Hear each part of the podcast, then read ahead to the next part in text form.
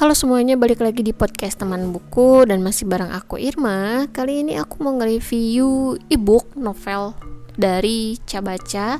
Kebetulan kemarin aku diundang untuk mengikuti tour bookstagram oleh krunya Cabaca dan uh, ebook yang bakalan aku review kali ini adalah The Place You Are Not Belong karya Fujasa Gita ini tuh dia bergenre romance dan teen lead dan tebal e-booknya itu bukan tebal e-book ya apa ya namanya berarti jumlah bab yang ada di e-book ini itu sekitar 20 halaman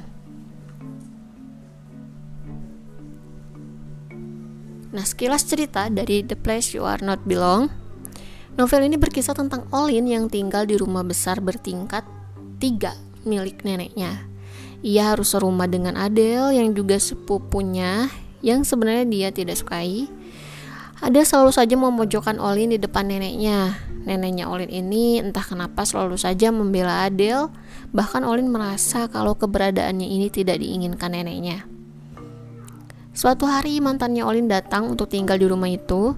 Kedatangannya ini selain membuat Olin gusar karena Olin masih menyukai cinta pertamanya itu, namun ada misteri yang tidak sengaja terbongkar oleh mantannya Olin ini. Nah, kita lanjut ke uh, review novel ini ya.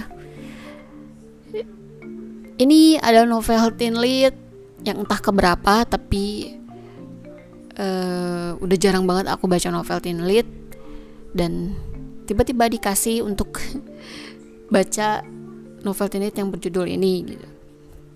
Di awal bab aku udah disuguhi pelajaran kimia karena ya karena ini teenage ya jadi setnya itu di sekolah. Dan kebetulan Olin ini adalah pelajar SMA IPA mungkin ya karena ada pelajaran kimia. Nah aku ngelihat pelajaran kimia ini otak aku tuh langsung bingung karena obrolan koloid, pendispersi dan terdispersi tapi ya lumayan juga loh untuk pengetahuan baru. Sebenarnya bukan pengetahuan baru sih karena aku dulu di IPA juga. Cuman udah lupa. Jadi aku anggap ini adalah pengetahuan baru. Dan dari sini juga aku bisa menyimpulkan kalau karakter Olin ini pintar.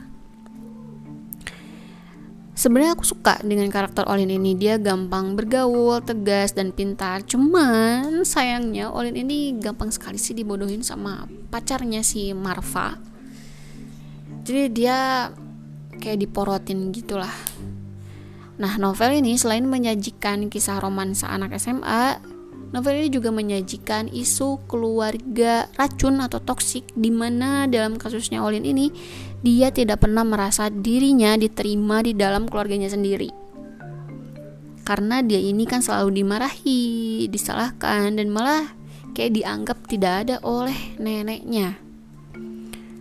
Nah, memang sih sebenarnya ibu sama ayahnya juga ada buat Olin. Tapi kayak mati kutu gitu. Ibunya tuh nggak pernah bisa membela anaknya di depan neneknya dan ayahnya jarang ikut kumpul karena dia harus bekerja. Nah, Olin melampiaskannya ini dengan belajar, berteman, dan gonta-ganti pacar. Beruntungnya sahabatnya yang namanya Siska selalu ada buat dia. Nah, yang buat aku salut dengan karakter Olin ini, walaupun dia mendapatkan perlakuan yang tidak sesuai di keluarganya, tapi Olin ini masih tetap berprestasi. Nilainya juga bagus, terus sering kali menang lomba, dan sudah bisa mengumpulkan uang sendiri.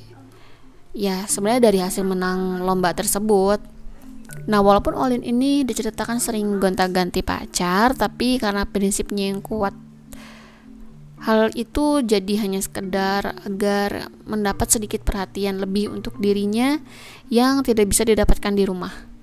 Olindi juga punya tujuan yang jelas. Dia ingin bersekolah dengan baik dan ketika lulus dan bekerja dia ingin hidup mandiri.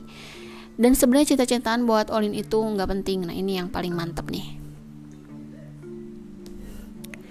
Nah jadi itulah yang bisa kita ambil dari novel ini. Nah, meskipun punya keluarga yang kurang perhatian, tapi ya tetaplah harus punya prinsip yang kuat dan tujuan yang jelas. Semua orang pasti punya masalah dan berat atau tidaknya yang tergantung orang itu yang menghadapinya. asalkan kita percaya kalau kita bisa ngadepinnya asalkan kita punya prinsip yang kuat nggak terombang-ambing sama angin pergaulan pasti bisa kok pasti bisa menyelesaikannya dan bagi teman-teman nih yang masih SMA nih sekolah itu penting. Cinta-cintaan yang serius itu nanti ada waktunya. Kayak Olin ini nanti ada waktunya. Kejar dululah tujuan kamu baru memikirkan hal lainnya. Jadi harus terarah. Begitu paling kayak gitu aja review singkat kali ini. Thank you banget yang udah dengerin. Sorry kalau masih banyak kekurangan dan sampai jumpa di podcast selanjutnya